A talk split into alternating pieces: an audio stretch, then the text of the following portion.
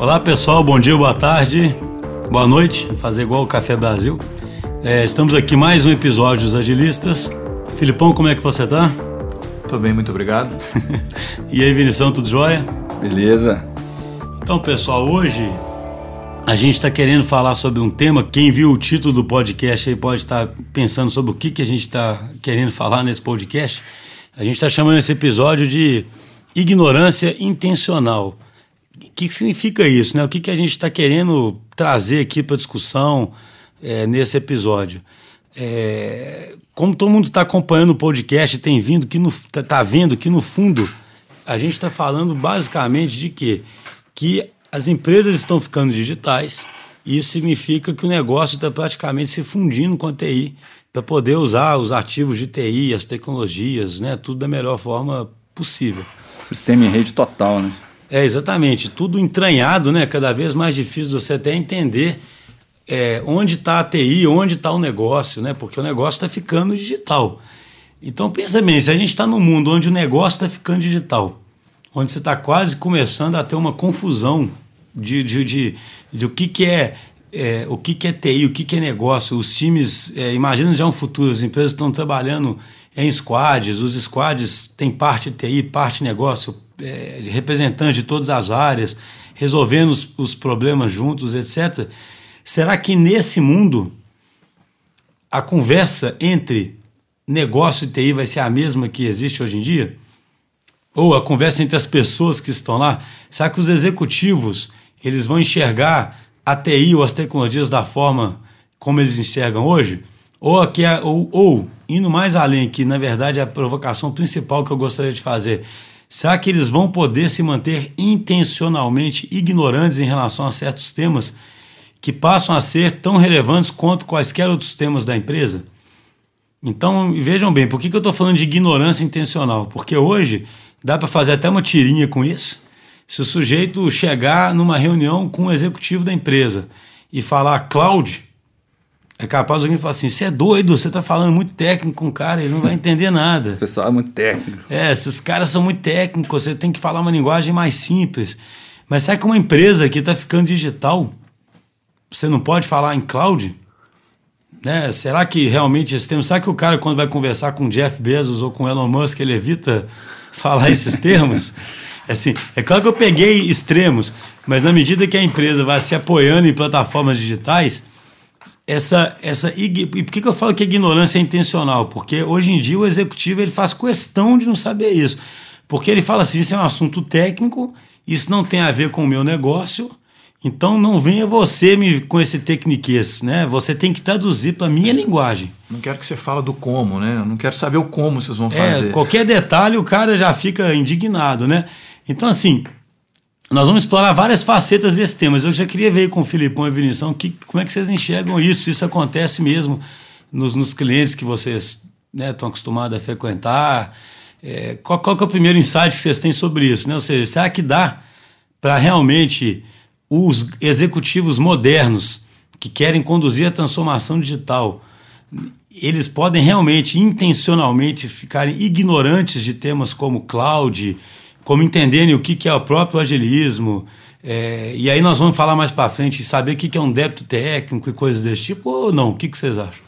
Eu acho que é bem por aí sim, sabe? Eu acho que a, a, existe sim a ignorância intencional e muitas das vezes até institucionalizada, né? Assim, é, o, o executivo, ele não só tem a intenção de não de se manter distante desses termos, ou às vezes a própria construção organizacional da empresa o impede de, de se envolver né, com termos e, e, e os assuntos que permeiam aí a, a, a, porção digital, a porção de TI da empresa. Né? Então, eu acho que isso é um, é um problema que realmente causa um, um impacto muito grande é, é, na capacidade dos times de conduzir entregas com realmente busca obstinada por valor né? e, e, com, e com diligência, autonomia e, e então, é, vocês... agilidade de fato. Fala, é... você falar alguma coisa. Ah, é que a gente, a gente fala muito né, da DTI sobre auto-organização, né? Um tema, talvez a característica mais importante é, sistêmica, né? De sistemas complexos. A gente gosta de falar de sistemas complexos também. E linguagem tem muito a ver com auto-organização, né? Então, a, por exemplo, no, no, no livro da Donella Meadows, por exemplo, fala de teoria de sistemas complexos. É, você, você, por exemplo, assim, se você quer ter uma empresa que tem características de resiliência, você tem que falar sobre resiliência.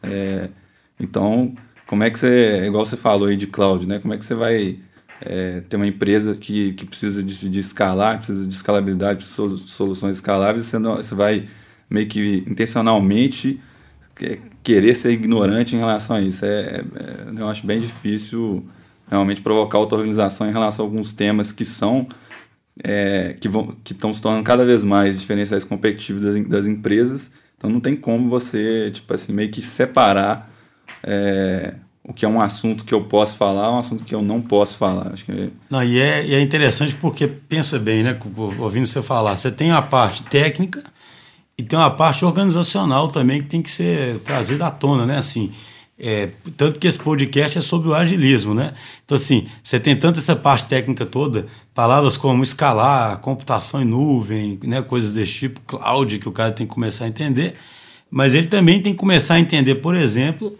e usar bem, que é o que o Vinícius falou da auto-organização, que agora ele não trabalha mais com requisitos, mas com hipóteses. E isso faz uma diferença brutal. Já pensaram nisso? Imagina, é, isso tem a ver com a ignorância intencional, porque o cara ele quer ficar ignorante de qualquer coisa sobre o como se fazem as coisas. Né? Porque ele, do ponto de vista do negócio, ele quer que entregue para ele alguma coisa. A, a, ignorância traz muito menos angústia, né? Vamos dizer assim. A ignorância, ela.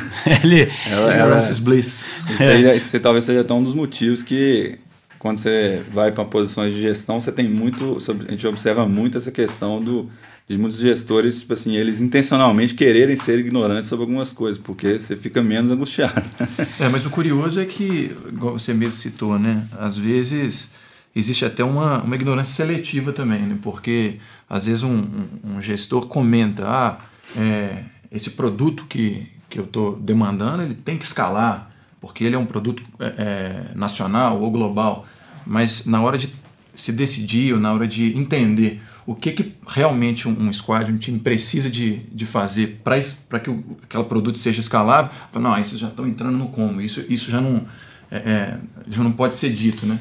Não, e o negócio é pior do que isso, porque, porque assim, deixando bem claro, né, gente, que a gente gosta de ser, é, a gente tem uma, a gente gosta de ser coerente e tenta ter uma linha, né, que, que norteia todos esses, esses podcasts nossos. E no fundo, o que a gente está sempre tentando falar são aspectos que são fundamentais para que as empresas possam fazer a transformação delas mesmas, né? para que elas possam ser ágeis para poder navegar nesse novo, nessa nova era digital.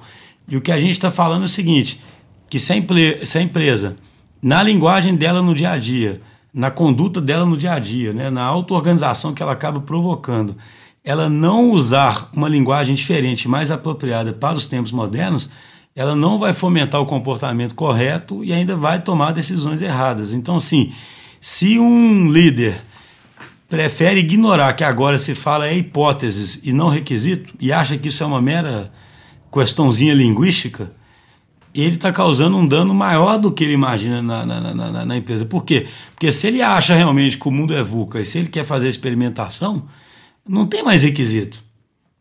Né? Como é que vai ter requisito? Requisito se uma coisa é, é requerida, né? é, a coisa é requerida. Se é obrigatório, se... você não precisa nem pôr a prova. É, é requerida. Agora, não, pô.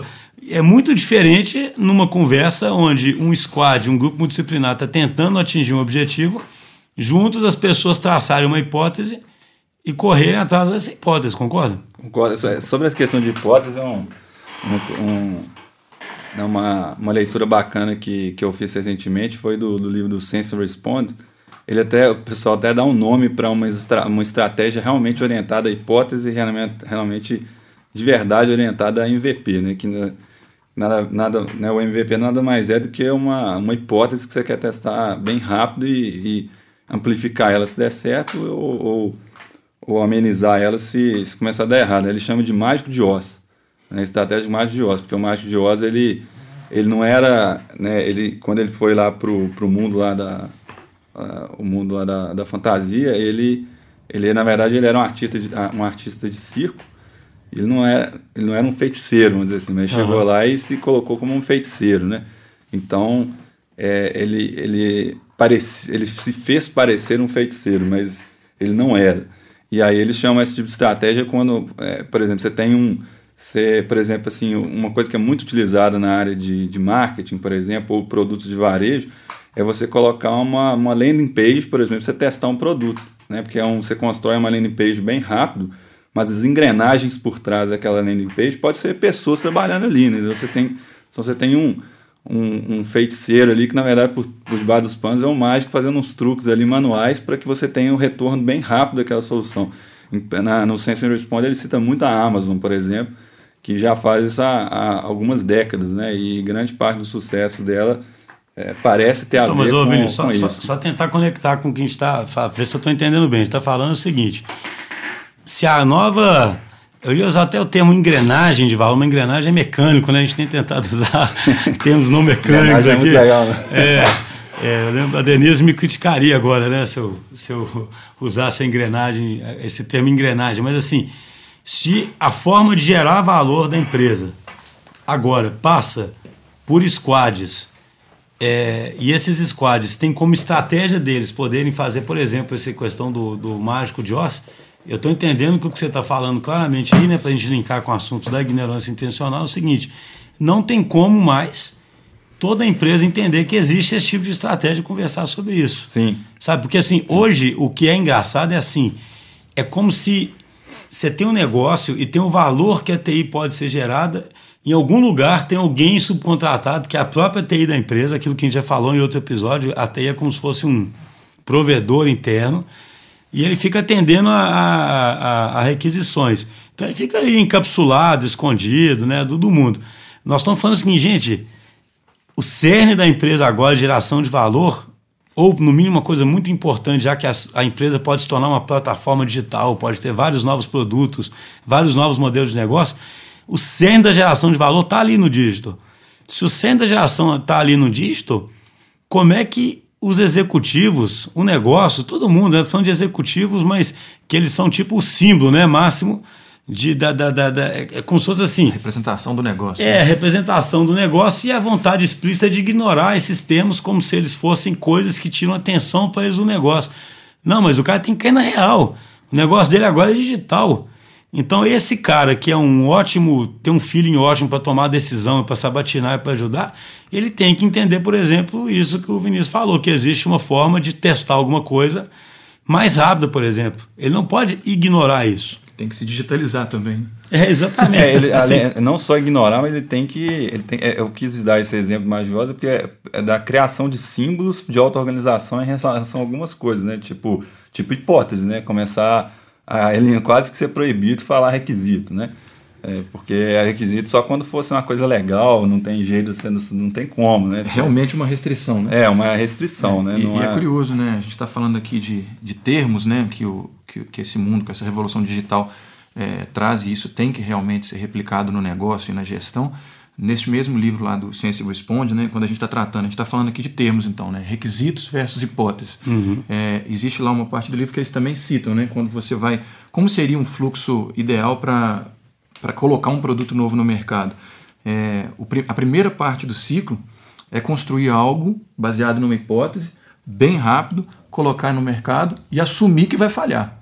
Então Sim, você já, inclusive, falhar, né? gerencia sua própria expectativa. O que eu acredito que hoje em dia também tem uma, uma, uma, ignorância seletiva, uma ignorância intencional sobre as expectativas. Né? A gente sempre tenta trabalhar assim, não, eu quero todo o escopo e também fixo a data. A gente sabe que né, nos tripés do, do, do desenvolvimento, onde a gente tem qualidade que não dá para negociar escopo e tempo, não dá para você amarrar escopo e tempo. Então, se você quer realmente ter o seu go-to-market muito rápido, tem que ser algo muito simples, igual esse exemplo do, do Mágico de Oz que o Vinícius deu, né? Uhum. Então, eu queria avançar num negócio, eu acho que vocês vão conseguir dar um exemplo concreto bem, bem interessante, que é o seguinte. Tem um autor aí que eu esqueci o nome agora, mas que ele cria um modelo que eu acho interessantíssimo e para mim mostra muito claramente o que a gente está querendo dizer, que é o seguinte, esse autor aí fala o seguinte, olha, o negócio e assim, eu acho que nós vamos no futuro parar de falar o negócio, né? É tudo uma coisa só.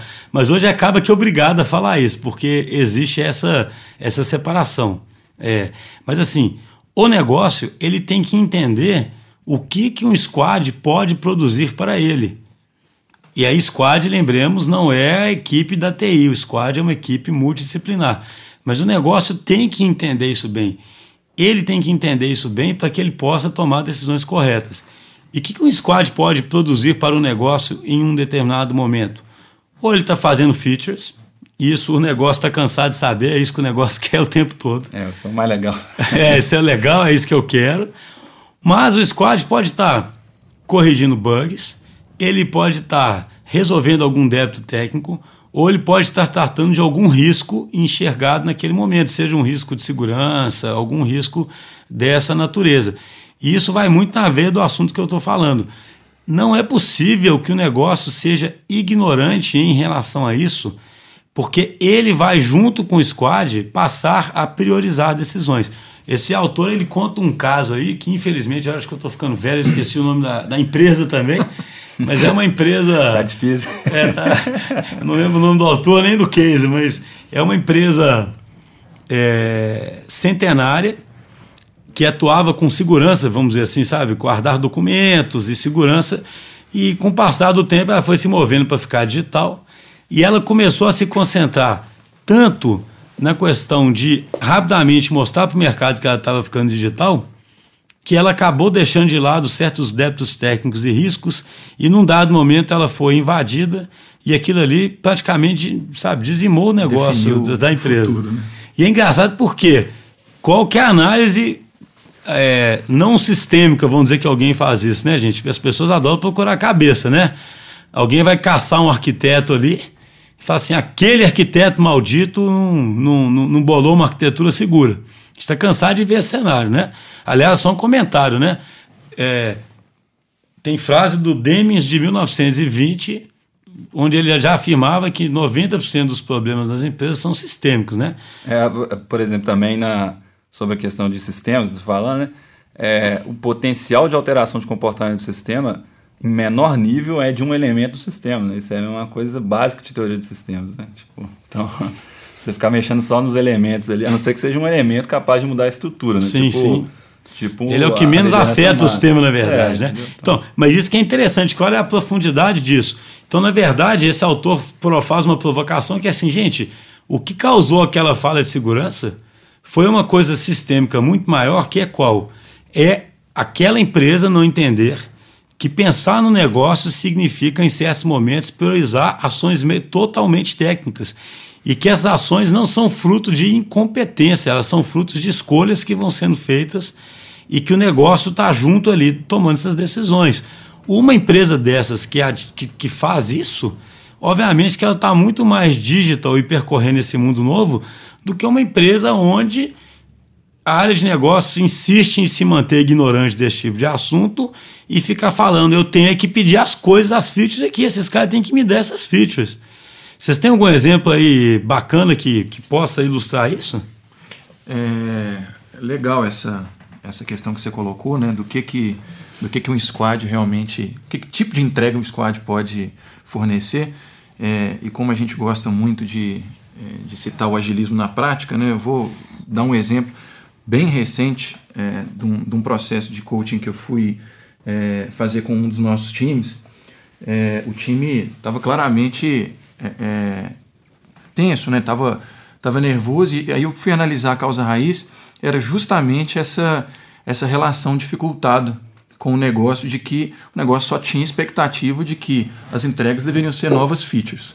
E aí quando eu fui analisar um pouco mais profundamente o que, que tinha é, é, no backlog para o time construir, tinha alguns débitos técnicos, né? E aí fazendo um parênteses pontuando o que, que é um débito técnico.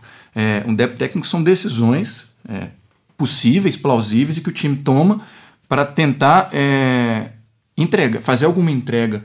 Às vezes porque tem alguma restrição de data, ou porque às vezes a gente quer é, é, colocar alguma coisa à prova mais cedo, ou porque naquele momento a complexidade é, é para se construir toda a solução técnica, né, a solução técnica completa, ela não é compatível com a realidade, às vezes, de número de usuário, de escala que o sistema tem que tomar, então toma-se algumas decisões arquiteturais e armazena-se alguns débitos técnicos. Isso metodologicamente é possível e, e, aceitável. Mas então o time tinha alguns débitos técnicos é, no backlog e alguns bugs de fato, né? Eu até brinco em alguns em alguns algumas palestras que eu dou. É, eu também não vou lembrar qual livro, mas algum livro Você do Kent é Beck. novo que eu, hein? É, realmente não deveria estar com esse problema de memória. Mas em algum livro do Kent Beck sobre Test Driven Development que eu li, é, onde ele falava assim, a gente tem que aceitar que não existe sistema é, livre de bug. Eles só não foram encontrados ainda. Então, é, se um dos pais do, do agilismo e do, e do, do da, da desenvolvimento orientado a teste é, é, coloca algo dessa forma, a gente tem que aceitar que bug é inerente à, à aplicação e à construção. Não, só, só um comentário rapidinho só. Eu acho assim, a pessoa tem que entender o modelo econômico por trás disso, né? É isso que eu ia falar, né? O, por exemplo, o, é, é, é meio absurdo, né? Pensar que, tipo assim, que a questão de risco, que é, muitas vezes até, não falar que é fácil, mas, tipo assim, é plausível de você transformar aquele risco ali economicamente em, em grana, né? O cost of delay que, que alguns autores de Lean falam, né? Então, assim, é claro que a decisão deveria ser orientada a isso, mas isso tem, acho que tem muito a ver, até o Schuster fala, em alguns países dele, ele fala de um padrão sistêmico do, do seeking the wrong goal, né? De, de buscar um, um objetivo errado. Se o objetivo for só feature, né? Porque, porque o negócio é ignorante em falar outra coisa que não seja feature, então você vai, vai realmente, nunca você vai priorizar é, uma questão de, de débito técnico, por exemplo, que vai levar um risco muito grande. Entendeu? Exatamente, não. E aí nós temos duas possibilidades, né? dando sequência no exemplo. Ou você vai realmente deixar de priorizar a solução de um risco, de um, de um risco ou de um débito técnico ou de um bug, que aí pode recair nesse exemplo que o Schuster deu, né? no futuro é, você ser engolido por esse, por esse débito, e, ou acontece o que aconteceu nesse exemplo que eu estava que eu tava, é, que eu estava dando aqui. O time acabava absorvendo todo o ônus de solução, porque se você tem um time que realmente é, é comprometido, eles não vão é, aceitar que o sistema continue com alguns bugs. Uns dois eles vão tentando... ficar igual uns malucos tentando absorver todo o ônus. E ao mesmo tempo. E ao mesmo tempo tentando cri criar as novas features que foram as que foram priorizadas pelo negócio. Mas tem isso é limite. fato, isso, isso tem um limite. Porque o que, que acontece? Aquele time realmente comprometido vai começar a trabalhar depois do horário, vai começar a trabalhar final de semana para tentar carregar tanto o peso das novas features quanto dos débitos técnicos que eles não concordam em deixar é, é, desenrolar. Isso tem um impacto muito grande no, no, no médio prazo. O time estafa e aí, inclusive, a qualidade das novas features começa a descer. Então você cria um problema sistêmico muito grande né, na entrega. Não, e olha, assim, eu sou fascinado com essas coisas, porque imagina assim, a gente tem falado muito sobre novas formas de, de, de, liderança, né? E de enxergar a empresa como um sistema complexo, adaptativo. Aí a gente imagina, um cara vai, estuda e tenta entender isso, e na prática, quando tem um débito técnico com um bug, ele fala: Isso é incompetência de alguém. Traga-me a cabeça desse alguém. Porque. Quem nunca viu? É, assim, esse é. Assim, Eu quero gente, nomes. É, isso é uma visão. É uma visão muito estreita que as pessoas. Só que a as visão, é a visão do elemento do sistema que eu acabei de falar. é, e, Você mas as pessoas foram, foram treinadas para isso, né? É aquela história de procurar efeito de causa e consequência muito próximo e de dar uma cacetada em alguém que é muito mais fácil do que procurar mudar o sistema. Então, assim, quando um líder hoje ele tem medo do que, que ele vai fazer nesses novos tempos, já que ele não vai mais ficar provando e demonstrando poder no dia a dia, veja que tem muita coisa para fazer. Ele tem, por exemplo, ser um líder que consegue entender isso que a gente está falando e causar esse tipo de transformação. Você imagina assim, né? É um cenário comuníssimo nas empresas são sistemas legados que começaram bonitos e depois ninguém consegue mexer mais. Tem inúmeras causas nisso, né? Uma das causas é simplesmente não, não se investir continuamente na melhoria daquilo. Mas uma causa também fortíssima é essa, né? É não, não, não deixar ter débito técnico. Eu só queria dar um exemplo aqui. Não, na Não, verdade, é não assim, deixar ter é, débito tem técnico. hora que é Não, bom ter débito técnico. É, né? em algum Deixar o- momento, em é, algum momento que ele seja resolvido como É, parte do escopo do saber projeto. tomar É, decisões compatíveis com o encarar, modelo de é, negócio. encarar o débito técnico simplesmente como incompetência. É, Esse é o grande exatamente. problema. Não encarar. É, não, é sempre encarar. É, o sempre encarar como com uma mera incompetência. incompetência? Porque para o negócio, gente, essa ignorância causa é isso. O cara está ali ansioso para fazer alguma coisa. Aí você fala assim, ó, ok, mas antes vamos fazer tal coisa para deixar o sistema mais escalável. Né? Vamos separar tal modo para fazer tal coisa. Aí o cara fala assim, esse pessoal de TI não dá para confiar mesmo. Os caras são os incompetentes e em vez de me atenderem agora, vão pedir dinheiro para ficar gastando mais dinheiro É, Corrigindo problemas que eles mesmos criaram. E muitas vezes, e muitas vezes não é nem falar, tipo assim, esse ainda seria o caso mais, tipo assim, mais radical, né? Tipo assim, vamos fazer antes. Muitas vezes a gente pede simplesmente para reservar um pouco. nem isso pode, entendeu? Na verdade, você tem que fazer tudo ao mesmo tempo é, e com a priorização total de feature. Então... Não, e é curioso você falou, né?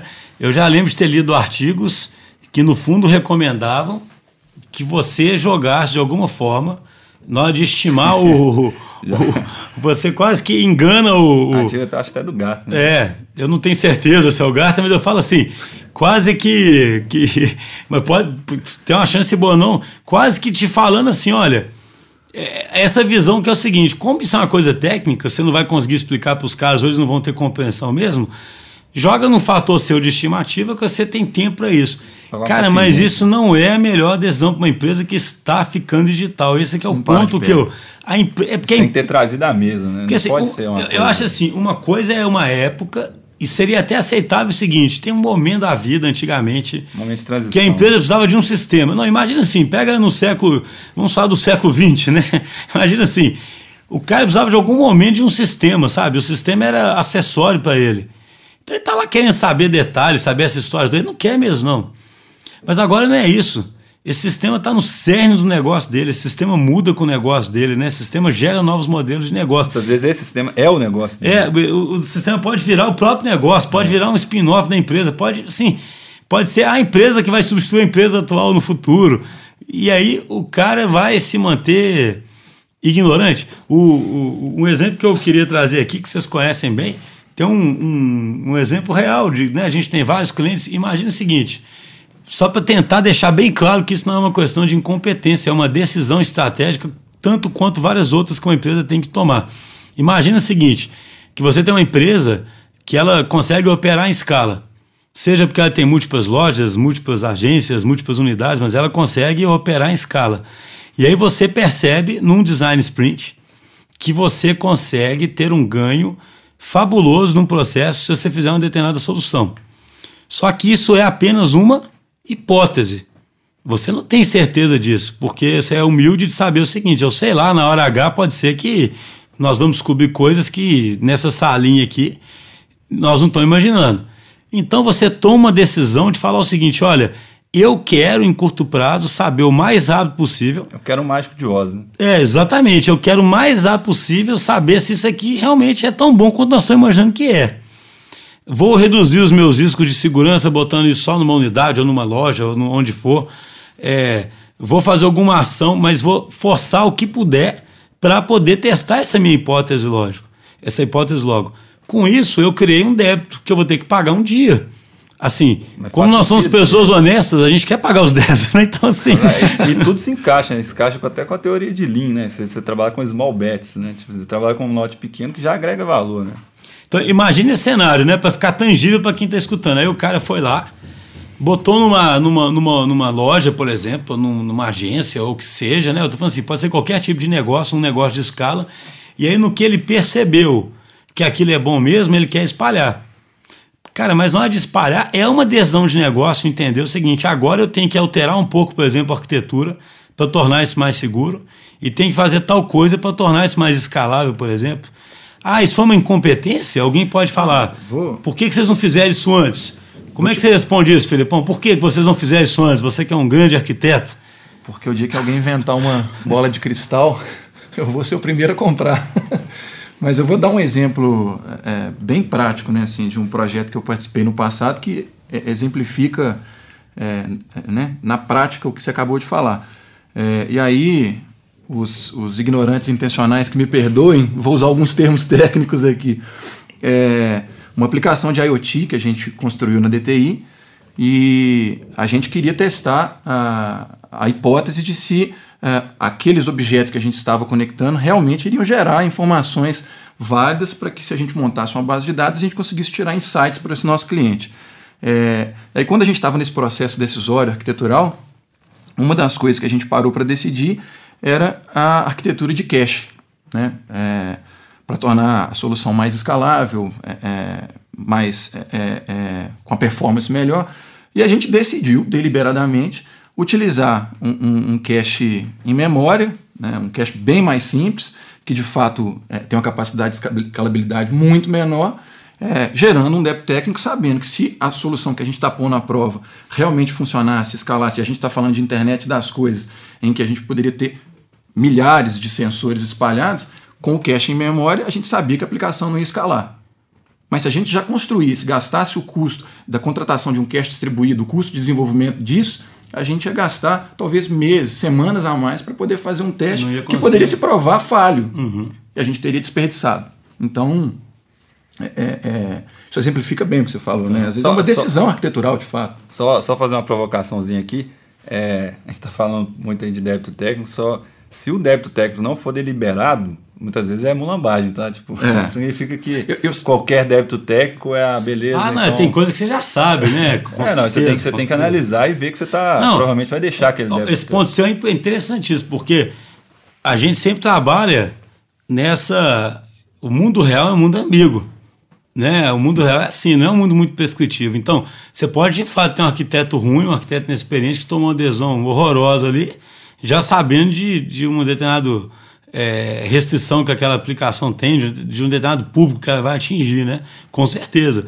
Por isso que a liderança passa a ter que ter essa, essa, essa sabedoria, né? De saber interpretar situações é, de forma diferente. Então, beleza, gente, nós estamos chegando aqui no, no final da nosso, do, do nosso tempo. Eu acho assim, a mensagem é até muito óbvia quando você reflete sobre ela, mas ela tem que ser repetida à exaustão, que é simplesmente assim, olha, se o seu negócio está ficando digital, se você tem que mudar totalmente a sua cultura, a sua forma de trabalhar, você não pode mais ficar ignorando certas coisas e você vai ter que mudar a sua linguagem. E ao mudar a linguagem, você vai começar, inclusive, a mudar o, o comportamento de, de, de um tanto de gente. É isso aí, então. Até a próxima. Despeçam-se. Valeu, pessoal. Obrigado. isso aí.